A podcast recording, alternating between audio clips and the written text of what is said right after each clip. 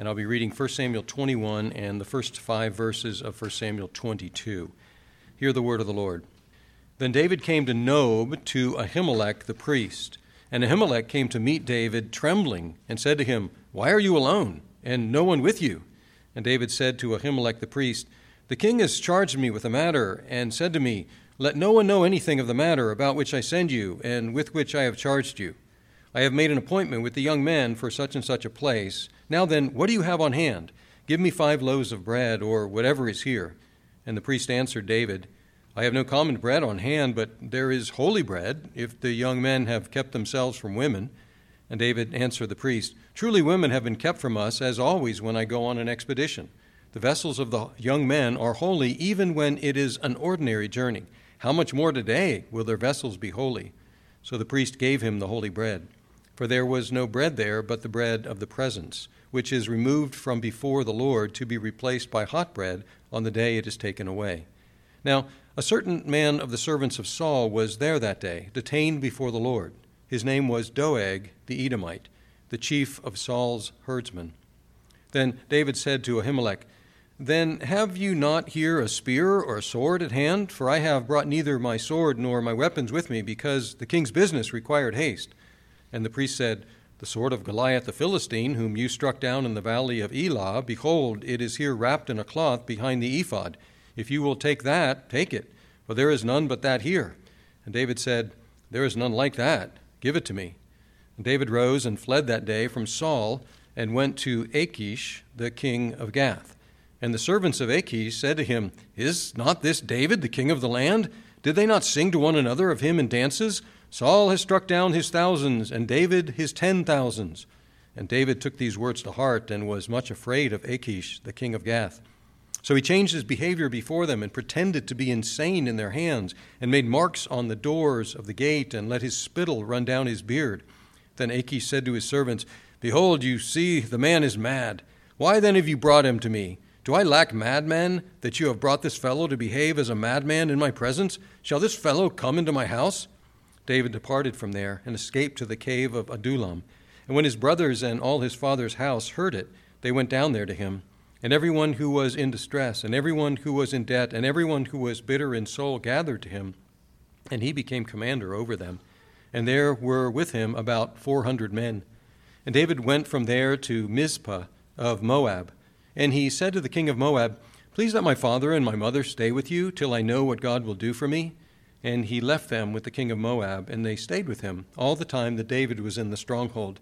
Then the prophet Gad said to David, Do not remain in the stronghold, depart, and go into the land of Judah.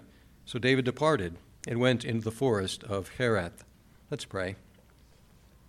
Now may the words of my mouth and the meditations of our hearts be acceptable in your sight, O God, our rock and our Redeemer. Amen. The first time I remember telling a lie was when I was quite young, and it was a lie to my mom. And this is when it becomes awkward to have your mom as part of your church. we went to a store. It seems like it might have been a shoe store. I was quite young, and there were some balloons there. They may have been giveaway balloons, I'm not sure, but I took it without permission. And so I was in the car playing with the balloon, and my mom just simply asked, Where'd you get the balloon? And I immediately composed a lie. Nobody told me how to do that. I just was able to come up with that on my own. And I said, Oh, well, they gave it to me in the store. And that was that. Now, what did I do? I, I lied to get myself out of a difficulty. And if you have never lied to get yourself out of a difficulty, or at least shaded the truth in such a way that it was not exactly the whole truth, that I want to shake your hand after this because you're the first person that I've ever met who has not ever done that. We have a situation here in which we're coming into the middle of this story. David continues to flee from Saul, and he finds himself in one difficult situation after another. And difficult is probably to minimize, not only difficult, but dangerous and life threatening. And what we find David doing is resorting to desperate or even deceptive measures to get himself out of these scrapes. And what we find at the same time is that God keeps providing for David over and over and over. And we're going to see these two things that go through the story David using his desperate measures, and God continuing to provide. And we're going to try at the end to see if we can put these things together in some way. So we have the first desperate measure, was in verses 1 to 9 of chapter 21. It says David went to Nob. Now, this is the first time we hear about Nob being a sanctuary city. It seems like it's moved there. Perhaps it's the new sanctuary city. And he found there Ahimelech the priest. Now, this is beginning to tie some things together. Ahimelech was most likely the great grandson of Eli. And you remember Eli, the priest, when 1 Samuel opens, and how Eli was rejected and his sons, his two sons, died. But he did have grandsons, and this seems to be one of the great grandsons of Eli. So the line of Eli is still surviving, even though there was a prophecy against them that they eventually would be cut off. Now, Elimelech, the priest, finds that David's behavior is suspicious. So David comes up by himself, and Elimelech says, Ahimelech rather, says, Why are you by yourself? And then David gives an answer to assuage his fears. And if we look at this answer, and even in the most charitable reading of this answer, it is at least partially deceptive. It says, The king has charged me with a matter and said to me, Let no one know anything of the matter about which I send you and with which I have charged you. Now, that may be true. It may be that the king at some point had charged Dave, uh, David with a matter, but that wasn't why he was there. Uh, and then he says, I have made an appointment with the young men for such and such a place. That may well be true that he had the, the young men of his group hidden somewhere. And then he asked for sustenance. He asked for five loaves of bread or whatever Ahimelech had on hand. And um, Ahimelech then said, Well, I'll, I do not really have any bread to give you, but I do have the holy bread. I have the holy bread. And then he said, Have you all kept yourselves from women? Are you, are you ritually pure? And David said, Oh, yes. And David said, You know, even a normal, normal outings were ritually pure. How much more this one? Because what we're doing now is such a holy uh, uh, uh, adventure that the, the, king has sent us on. Now, what is this holy bread? If you go back to Leviticus 24, verses 5 to 9, we learn about 12 loaves of bread that were baked weekly, and they were placed in the sanctuary before the Lord. And every Sabbath day, they were, they were placed there, and then they were taken away, and the, uh, the, the priests, Aaron and his sons, would eat it in the holy place. And it says, Since it is for him a most holy portion out of the Lord's food offering, a perpetual due. So it was his part of his payment uh, Aaron and his sons. It was for the priest. But Ahimelech says that, well, um, if you're ritually pure and under these circumstances, that you can have five of the loaves. Uh, that must have been what was left, five of the loaves for the, uh, the men of David. And so he gave him the, the bread there. Uh, in verse 9, so the priest gave him, or verse 6 rather, so the priest gave him the holy bread, for there was no bread there but the bread of the presence, which is removed from before the, the Lord to be replaced by hot bread on the day it is taken away. Now, uh, this is an incident that shows up in the New Testament. And so we actually have a, a commentary about this, this incident. And we find that in Matthew chapter 12. Jesus basically gave a lesson based on this in chapter 12 of Matthew, verses 1 to 8 we have a situation in verse 1 of chapter 12 of Matthew. Jesus was going through the grain fields on the Sabbath. His disciples were hungry, and they began to pluck heads of grain and to eat. Then it says, But when the Pharisees saw it, they said to him, Look, your disciples are doing what is not lawful to do on the Sabbath. And then Jesus said, Have you not read what David did when he was hungry and those who were with him? How he entered the house of God and ate the bread of the presence which it was not lawful for him to eat, nor for those who were with him, but only for the priests. So he refers to this incident. And then uh, he says, Have you not read another, another thing? Is that the, the priests work on the Sabbath day in the temple, and that's in verse 5. But then he says, I tell you, something greater than the temple is here. And if you had known what this means, I desire mercy and not sacrifice, you would not have condemned the guiltless, for the Son of Man is Lord of the Sabbath. So he gives four lessons from this incident. The first lesson is this My disciples didn't do anything wrong. So he defends his disciples. The second is this Jesus is superior to the temple. So it's, it's his temple, he's superior to it, and so he has control over what takes place in the temple. The third is mercy is more important than sacrifice.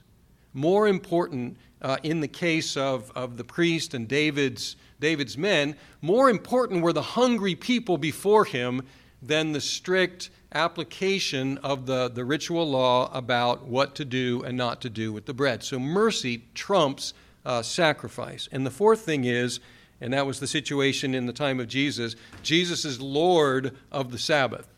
He, it's his day which is, uh, what's that to say? It's to say that he's the Lord because it's the Lord's day, and he's saying, I'm Lord of the Sabbath. So he, he, he gave several lessons, the most, uh, the most direct of which was mercy is more important than ritual sacrifice. Now, if we go back to 1 Samuel 21, we have a verse that seems to come out of nowhere, but make a sticky note in your mind. Verse 7 it says, Now a certain man of the servants of Saul was there that day, detained before the Lord. It's not clear if he was arrested or somehow uh, physically detained or just circumstances detained him there. His name was Doeg the Edomite, so he's not a, uh, he's not a Jew, he's not an Israelite. Uh, he is the chief of Saul's herdsmen, so he's in Saul's employment. Just keep that in mind for next week. And then we get back to the story in verse 8. David has some bread. And then he says, Do you have a sword or a spear? And then David once again gives at least a, a, a, a, shading of the truth. He says, For I have brought neither my sword nor my weapons with me because the king's business required haste. It did require haste because David had to get out in order not to be killed. The king's business was to kill him, and he didn't have time to gather his weapons. So yes, strictly speaking, that's true, but that's not what he communicated to the priest. And then the priest said, Well, the sword of Goliath, the Philistines here. Now, David had a right to that. Even, even if he didn't have a natural right to the bread, he had a natural right to the sword. Why? Because he had won it in battle. He had killed the, the giant, and he won that. That was his to take. And so the, the priest said, If you want it, take it. And Dave said, There's no sword around like that one, and I'll take it. Now, why would there be no sword like that one? Why would that be different? It would be huge. Now, we don't have the dimensions of the sword, but we do have the dimensions of other pieces of the armament, and they were huge. And so this sword would have been, been very large. So that's the first desperate measure and God's provision. What did God provide? He provided food for David and his men, and he provided a means of protection and defense. Then we have the second measure and the second provision. The second de- desperate measure is almost inexplicable. It is hard to imagine David doing something like this. It seems so foolish to do this. And what is that? In verse 10 David rose and fled that day from Saul and went to Achish, the king of Gath. The king of Gath. Gath. That's Goliath's hometown. So he shows up in Goliath's hometown with probably with Goliath's oversized sword, and there was none like it, and he thinks he's going to get sanctuary there? This seems inexplicable. Now, we could perhaps understand it um, by thinking about it this way that's one place that Saul wasn't going to go looking for him. So, so at least it was, a, it was a good hiding place in that sense. And maybe, we don't know how much time there was between the killing of Goliath and now.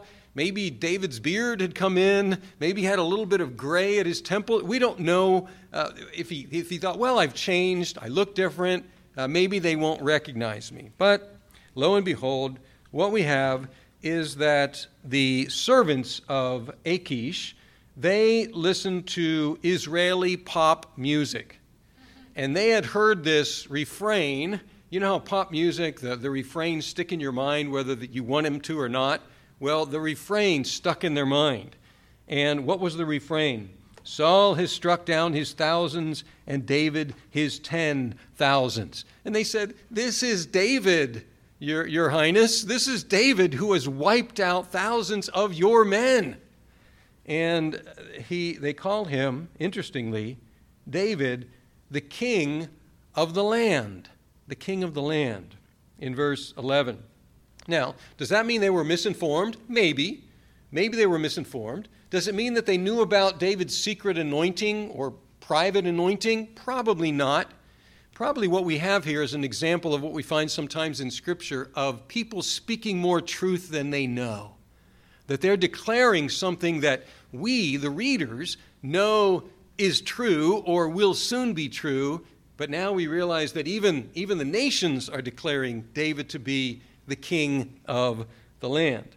And so David uh, took these words to heart. He realized he wasn't going to escape notice. And so it says that in verse 13, he changed his behavior before them and pretended to be insane in their hands. In their hands. And that in their hands may be that he had been arrested. And so this, this uh, they, they may have arrested him and brought him before Achish. And so he, he pretends to be insane, which is really another deception, isn't it? He wasn't insane, he's pretending to be insane. And so he acts like a madman, as it says here. He makes strange markings on the door, he, he drools in front of the king. And the king says, Are there not enough madmen around here?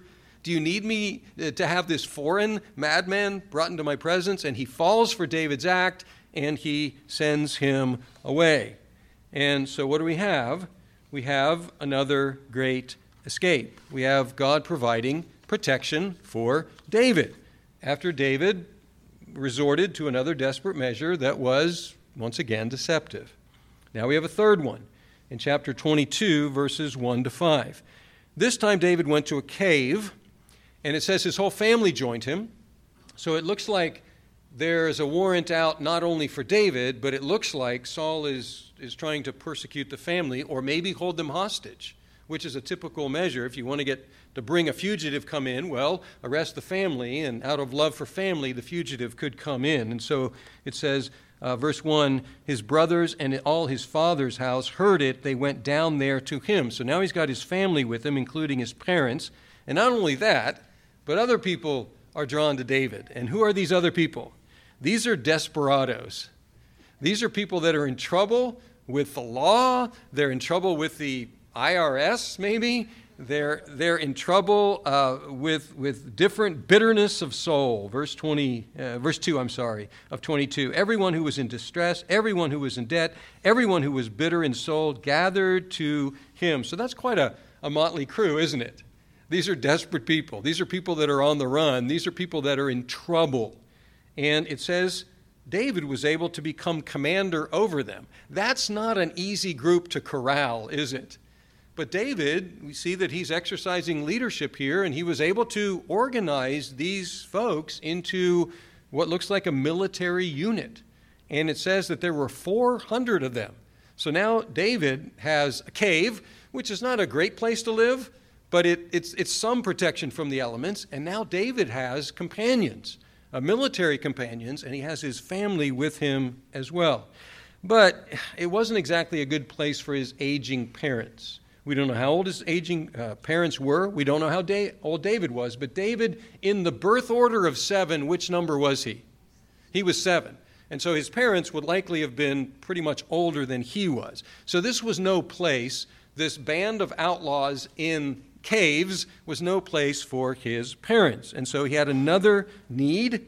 And so what did he do? He went to Moab. Now, um, where was Moab? Uh, here's Judah. Uh, Judah's between, well, Phil- there's the Mediterranean Sea, there is uh, the Philistines, there's Judah, then there's the Dead Sea, and then on the other side of the Dead Sea to the east was Moab. Now, Moab, they were distant cousins of the, uh, the Israelites. Um, they were descendants of Lot. You remember Lot? uh, with the Sodom and Gomorrah story and the, the Abraham stories. Lot was Abraham's nephew, so these were descendants of Lot, which would make them kind of very distant cousins from the Israelites. But they weren't necessarily friends. If you look back in 1 Samuel 14, verse 47, when Saul became king, he made war on everybody around him, including whom? Including the Moabites. And so they were not on friendly terms at this point. But perhaps that helped David. If Saul was the Moabites' enemy, David shows up and says, Yeah, you know, the guy who's making war on you, he's making war on me too. And could I leave my parents here? So there may have been, well, if they had a common enemy, well, then they were at least co belligerents, if not friends. That could be it. But we also should remember an interesting detail. David was something like one eighth Moabite. He had Moabite blood in his veins. If you look at the end of the little uh, book of Ruth, we find that David was the great grandson of Ruth, the Moabitess. Now, how much of that story got passed on, how much of that the king knew, how much that played in, we don't know. But they probably knew more about their ancestry than we tend to, because that was very important. So he may have used that as an appeal. I have Moabite blood. Would you take care of my parents? Because his dad would have been one quarter Moabite. And so there was a, a, a connection there. Now, uh, we have then that provision. So we have the provision of a cave, we have the provision of, of uh, fellow warriors, we have a provision of a sanctuary for his parents, and then we have one more provision in this section. And it says, Then the prophet Gad. Gad. This is the first time we've heard of the prophet Gad. He kind of comes out of nowhere. He shows up a few more times, but here the prophet Gad, we don't know anything about his origins, but here the prophet Gad in verse 5 said to David, Do not remain in the stronghold, depart and go into the land of Judah. So David departed and went into the forest of Kereth. Now, we don't know where the stronghold was. There are a number of different speculations. It looks like it wasn't in Judah, but he said, don't remain in the stronghold. And so there are different ideas about where that was, if it were the caves or where was that, that was. But Gad comes along and, re- and warns him not to remain there. Now, what do we have here? We have the word of the Lord that just out of the blue comes to David. We have the prophetic word of God that comes to David freely, eh, just out of nowhere. It's sent to David. And here's a clear contrast with what's going on with Saul. What had happened with the, the prophet and the prophetic word in the case of Saul? Do you remember Samuel said, I'm done with you, Saul? And so the prophetic word departed from Saul. He no longer had the guidance of the word of God. And what we have now is the shifting the prophetic word. Samuel is about to bow out. He's, he's quite old. And now the, the new generation of prophetic word, to whom is it being attached? It's being attached to, to David. And so in this, in this, in this chapter, what do we have? We have a, a coalescing, an alignment of the three offices in the Old Testament. We have uh, Ahimelech, the priest, who is, is helping David and giving him his daily bread. And now we have at the end of it the prophet Gad, who is supporting David and, and warning him uh, where to go to avoid danger. So now we have priest and prophet, and they're coming together to support the future king. Now, let's, let's kind of do an overview here, reminding ourselves of what happened and see if we can put these, these two streams together. Because we have David's measures and we have God's provision. So, David's measures, what did he resort to? Well, he resorted sometimes to simple requests.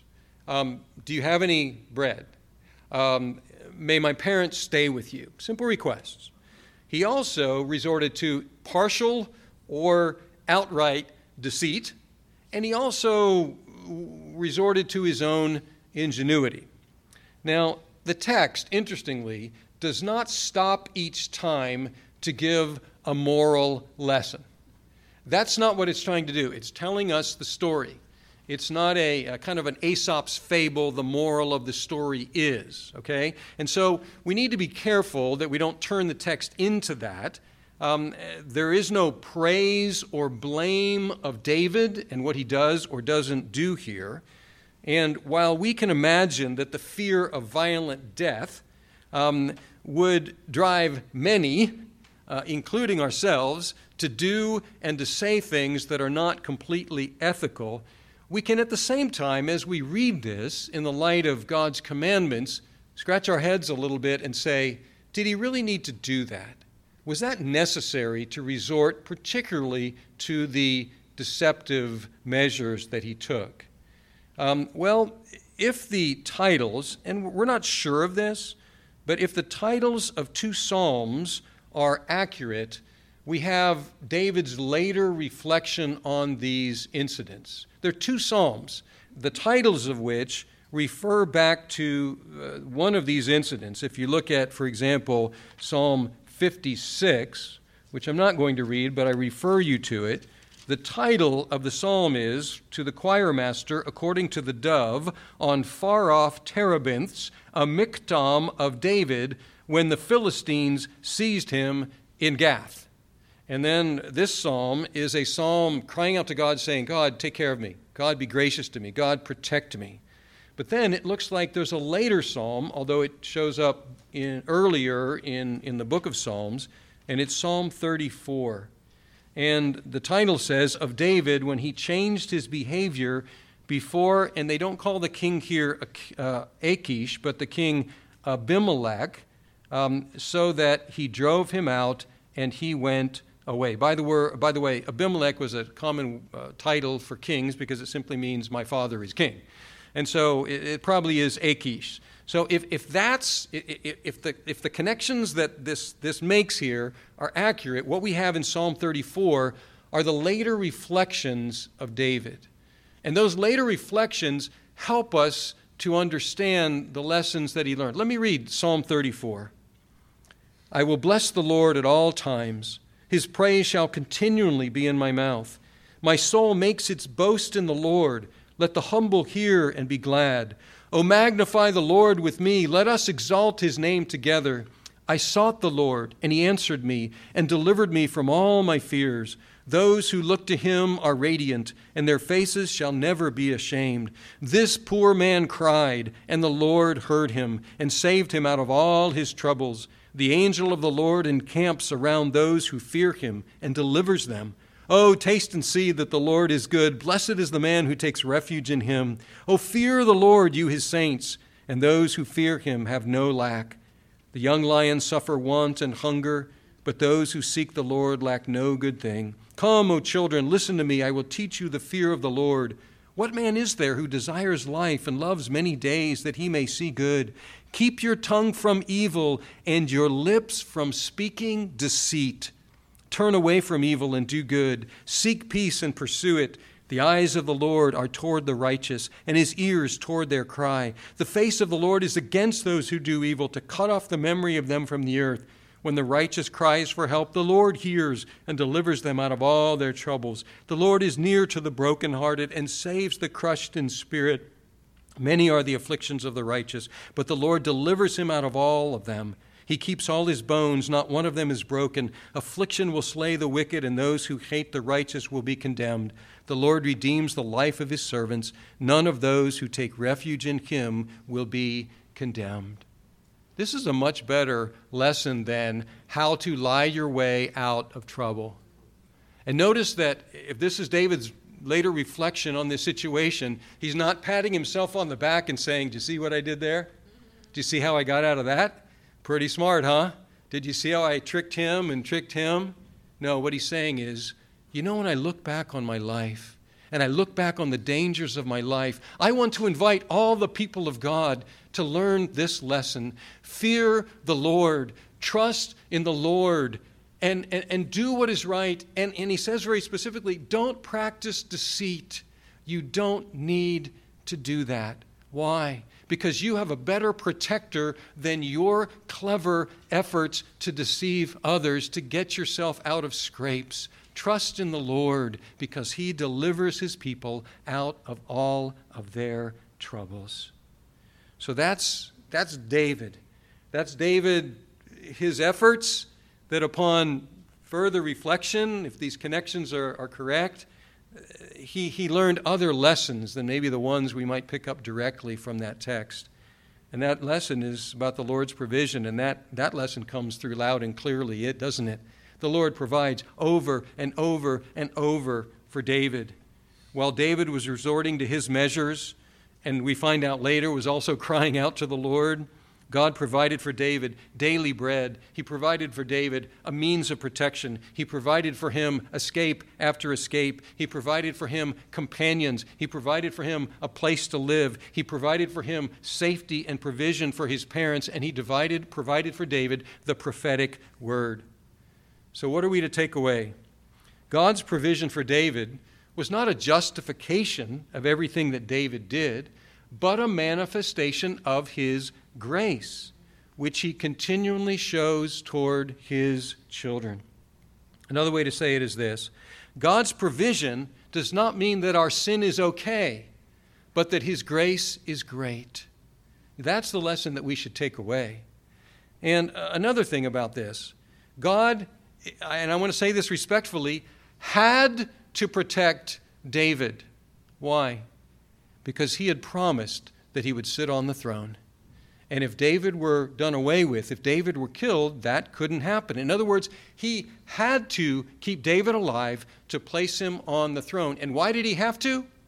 Because he had promised to do that. And so, what we have is a manifestation of God's gracious provision, gracious provision, and a manifestation of God's faithfulness to his own promises. And another, another point that, that we can draw as we, we think about these two things um, if God is going to get anything done in this world, and He is not simply going to use sinless angels, then He will have to use sinful instruments, because that's all that's left. If He's not going to use only sinless angels, which He does sometimes, if he's going to use, to put it more clearly, human beings to accomplish any of his purposes in this world, then he has to necessarily use sinful instruments. However, we need to remember that as he employs sinful agents, the sin proceeds from the agents. The sin proceeds from the sinners, while God's holy purpose stands. And this is a, this is a striking combination. We can scratch our heads and say, how does that work? How can God's holy will include the, the sinfulness and the sinful actions of, of humans and angels? And we may never be able to put those together in our minds satisfactorily, but we do have a striking example of how they fit together, the most striking of all examples and that is in the death of Jesus Christ. The original disciples preached like this Acts 2 23.